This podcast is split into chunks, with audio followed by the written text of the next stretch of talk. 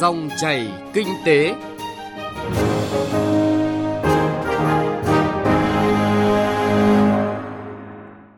Biên tập viên Trung Hiếu xin chào quý vị và các bạn. Rất vui được gặp lại quý vị và các bạn trong dòng chảy kinh tế hôm nay. Chương trình có những nội dung chính sau đây. Luật hóa các quy định về xử lý nợ xấu tại nghị quyết số 42 và những vấn đề đặt ra. Cứu điện và câu chuyện tiết giảm, tiết kiệm điện.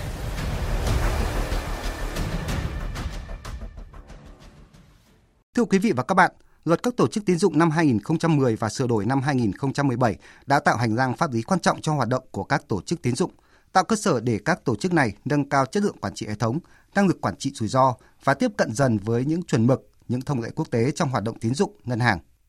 Tuy nhiên, sau 12 năm thực hiện, một số quy định của luật các tổ chức tín dụng đã không còn phù hợp và cần phải xem xét để sửa đổi, bổ sung. Trước hết, chúng tôi tổng hợp một số điểm đáng chú ý trong dự thảo luật các tổ chức tín dụng sửa đổi được Quốc hội xem xét tại kỳ họp đang diễn ra. Dự thảo luật đã sửa đổi bổ sung quy định về cấp tín dụng, hướng đến nâng cao khả năng tiếp cận tín dụng của người dân. Theo đó đã đơn giản hóa thủ tục với các khoản cho vay tiêu dùng, cho vay nhỏ lẻ phục vụ đời sống người dân, tạo lập hành lang pháp lý về cung ứng dịch vụ ngân hàng qua phương tiện điện tử, bổ sung quy định điều chỉnh hoạt động cấp tín dụng bằng phương tiện điện tử, Đặc biệt, bổ sung quy định về cơ chế thử nghiệm có kiểm soát và triển khai sản phẩm, dịch vụ, mô hình kinh doanh mới trong hoạt động ngân hàng.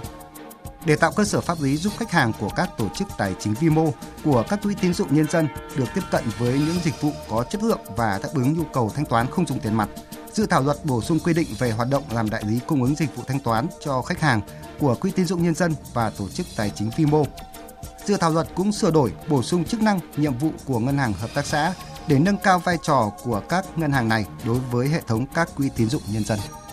Bên cạnh việc kế thừa các quy định về tài chính, về hạch toán, kế toán, sự thảo luật cũng sửa đổi theo hướng luật hóa một số nội dung đã được áp dụng ổn định và lâu dài như quy định về kiểm toán nội bộ, về kiểm toán độc lập, về việc trích lập dự phòng rủi ro, về quản lý tài chính, sử dụng vốn, doanh thu, chi phí, về trích lập và sử dụng các quỹ, việc mua hoặc đầu tư vào tài sản cố định.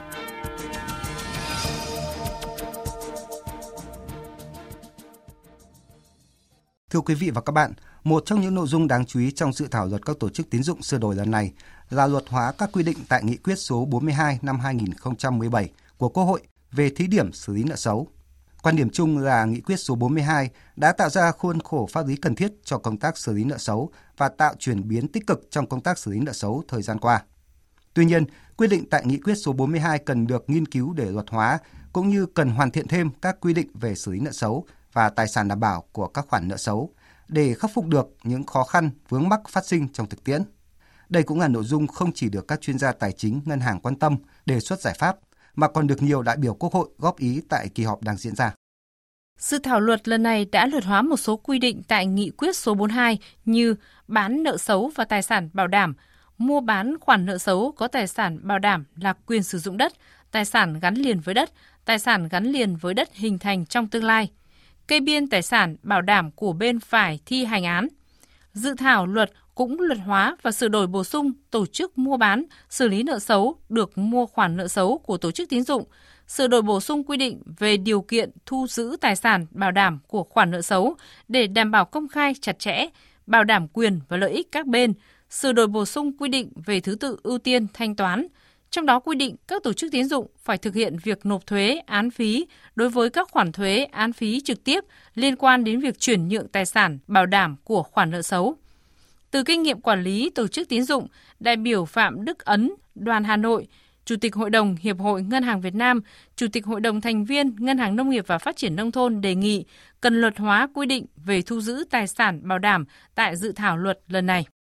Bỉ, Pháp, Hà Lan gì đều là những cái nước tiên tiến và họ đều có những cái quy định liên quan cái quyền thu giữ tài sản. Thu giữ là để dành cái quyền để triển khai các cái bước thủ tục nhất định. Ví dụ như còn phải thẩm định giá này, rồi còn đưa ra đấu giá. Thì đấy là cái cái mà để đảm bảo cái tính minh bạch và quyền lợi của các bên. Và trong nhiều trường hợp thì xử lý sớm thì còn thu được. Và khách hàng vay trả sóng sớm. Chứ còn nếu mà để muộn, tiền lãi nó phát sinh, thì nhiều khi là lại còn tiếp tục mang nợ với ngân hàng và cái trả đấy là cũng góp phần để tổ chức tín dụng dùng cái nguồn đấy để tiếp tục cho vay người khác mang lại cái cơ hội khác trong hoạt động sản xuất kinh doanh thì nó là rất là tích cực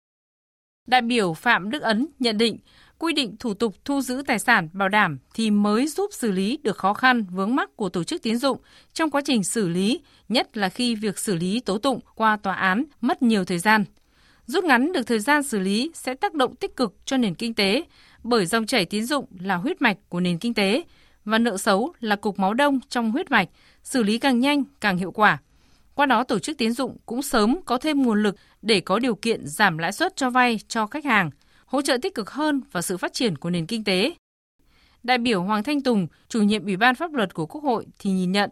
cần đánh giá tổng thể, khách quan bối cảnh hiện nay và yêu cầu đặt ra đối với công tác xử lý nợ xấu, bởi nghị quyết số 42 là cơ chế thí điểm được ban hành trong bối cảnh nợ xấu tăng cao, phức tạp và tập trung trong một khoảng thời gian nhất định. Trong nền kinh tế ở một cái mức độ nào đó chấp nhận được thì bao giờ nó cũng có nợ xấu. Nó là cái sự bình thường, phải kiểm soát được tỷ lệ thôi. Hiện nay là chúng ta đã kiểm soát tương đối tốt. Thế bây giờ luật hóa thì phải đánh giá trong cái điều kiện bình thường của nền kinh tế thì những quy định nào có thể là vẫn còn phù hợp để đưa vào trong luật chứ không phải tất cả những quy định rất đặc thù chúng ta áp dụng theo 42 giờ đưa hết trong luật tôi nói ví dụ trong điều kiện bình thường cái thu từ nợ của các doanh nghiệp ấy đầu tiên là phải giải quyết món nợ của ngân sách anh phải trả cái thuế cho nhà nước đầu tiên đã nhưng 42 là cho phép xử lý nợ cho ngân hàng đầu tiên thì đấy là bối cảnh rất đặc biệt thì tóm lại là luật hóa 42 nhưng mà phải có sự lựa chọn trên cơ sở xem xét những cái quy định nào của 42 nó phù hợp trong bối cảnh bình thường của nền kinh tế. Ngoài ra, các đại biểu Quốc hội cũng lưu ý một trong những vấn đề căn cơ là phát triển được thị trường mua bán nợ và tài sản bảo đảm. Nhiều ý kiến đề nghị cần nghiên cứu giả soát mở rộng đối tượng để thúc đẩy thị trường mua bán nợ công khai minh bạch, phát triển hiệu quả, góp phần khơi thông nguồn vốn cho nền kinh tế. Dự thảo luật cũng bổ sung thêm đối tượng áp dụng là tổ chức mà nhà nước sở hữu 100% vốn điều lệ, có chức năng mua bán xử lý nợ. Về nội dung này, đại biểu Phạm Văn Hòa, đoàn Đồng Tháp đề nghị mua bán xử lý nợ 100% á, mà chỉ duy nhất dành riêng cho công ty quản lý tài sản của các tổ chức tín dụng. Rồi công ty trách nhiệm hữu hạn mua bán nợ là tôi thấy là chưa đủ. Vì nếu đã là các tổ chức tín dụng nợ xấu hoặc là họ muốn chuyển vốn họ có mua bán thì tôi nghĩ rằng không những hai cái công ty này là hai công ty của nhà nước. Nếu mà có cái công ty của ngoài nhà nước mà họ đủ khả năng đủ điều kiện theo đúng theo quy định của luật và quy định của ngành ngân hàng thì cũng nên là cho họ mua bán. Báo cáo thẩm tra của Ủy ban Kinh tế của Quốc hội cũng nhìn nhận, luật các tổ chức tiến dụng sửa đổi có ý nghĩa quan trọng đối với việc nâng cao hiệu quả hoạt động của các tổ chức tiến dụng, khơi thông mạch máu này của nền kinh tế. Một số vấn đề quan trọng cốt lõi của dự án luật này như mức độ luật hóa nghị quyết số 42 vẫn chưa đủ cụ thể, chưa phù hợp và cần phải tiếp tục được hoàn thiện. Vì vậy, Ủy ban Kinh tế đã báo cáo Quốc hội xem xét, cân nhắc thông qua dự án luật theo quy trình 3 kỳ họp.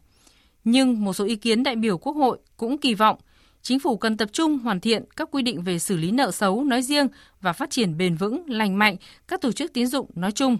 Bởi nếu dự thảo luật được hoàn thiện theo hướng khả thi và toàn diện, kịp trình Quốc hội xem xét và thông qua vào kỳ họp cuối năm nay để có hiệu lực từ đầu năm sau sẽ là nguồn hỗ trợ tích cực đối với sự hồi phục và phát triển của nền kinh tế trong thời gian tới.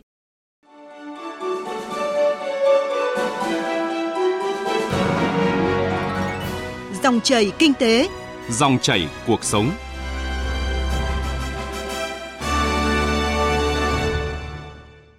Xin chuyển sang một vấn đề kinh tế đáng chú ý khác. Thưa quý vị và các bạn, nắng nóng gay gắt khiến tiêu thụ điện ở miền Bắc tăng cao, trong khi hầu hết các hồ thủy điện lớn ở miền Bắc đã về mực nước chết. Sản lượng điện sản xuất được từ các nhà máy thủy điện rất hạn chế.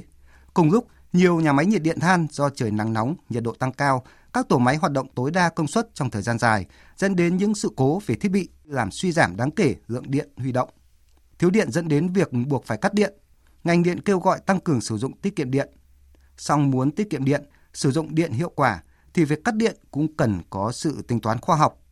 Bình luận Thiếu điện, tiết giảm và tiết kiệm của biên tập viên Nguyên Long sẽ đề cập vấn đề này. Theo tính toán của Bộ Công Thương, tổng công suất khả dụng của hệ thống điện miền Bắc bao gồm cả điện nhập khẩu, cả điện truyền tải từ miền Nam, miền Trung ra miền Bắc, chỉ đạt mức 17.500 MW công suất sản lượng. Trong khi đó, nhu cầu sử dụng điện ở khu vực miền Bắc có thể lên mức 24.000 MW trong những ngày nắng nóng sắp tới. Khả năng hệ thống điện miền Bắc sẽ thiếu hụt từ 5.000 đến 7.000 MW, với sản lượng không đáp ứng được trung bình ngày hơn 30 triệu kWh, thậm chí ngày cao nhất có thể thiếu hụt hơn 50 triệu kWh hệ thống điện miền Bắc đối mặt với nguy cơ thiếu công suất tại hầu hết các giờ trong ngày. Trong những ngày vừa qua, để đảm bảo an toàn hệ thống điện, đảm bảo cung cấp điện trong bối cảnh thiếu điện, Tập đoàn Điện lực Việt Nam đã phải tiến hành điều tiết giảm phụ tải tại khu vực miền Bắc, trong đó có thủ đô Hà Nội. Có thời điểm, việc tiết giảm công suất phụ tải lên tới hơn 3.600 MW. Trong đó, tiết giảm phụ tải công nghiệp lớn nhất khoảng 1.423 MW. Tiết giảm phụ tải sinh hoạt lớn nhất là 1.264 MW, làm ảnh hưởng không nhỏ tới hoạt động sản xuất, đời sống sinh hoạt của người dân ở nhiều nơi. Đại diện ngành công thương đã gửi lời xin lỗi tới cộng đồng doanh nghiệp và toàn thể nhân dân. Bởi dù có nỗ lực đến đâu, dù có bất cứ lý do gì, thì việc để thiếu điện là trách nhiệm của cơ quan quản lý, của ngành điện, không thể biện minh. Việc nhận trách nhiệm của cơ quan quản lý nhà nước là việc cần làm. Nhân dân và doanh nghiệp đa phần đều hiểu và cảm thông, chia sẻ với khó khăn chung của đất nước trước tình hình khô hạn, nắng nóng gai gắt, thiếu điện đang xảy ra ở nhiều quốc gia, không chỉ Việt Nam. Song cũng cần phải nhìn nhận lại một thực tế. Những ngày qua, việc mất điện đột ngột ở nhiều nơi mà không có sự giải thích, thậm chí là cắt điện một cách cơ học, không báo trước ở cả một vùng rộng, có cả hoạt động của nhiều doanh nghiệp và hộ dân,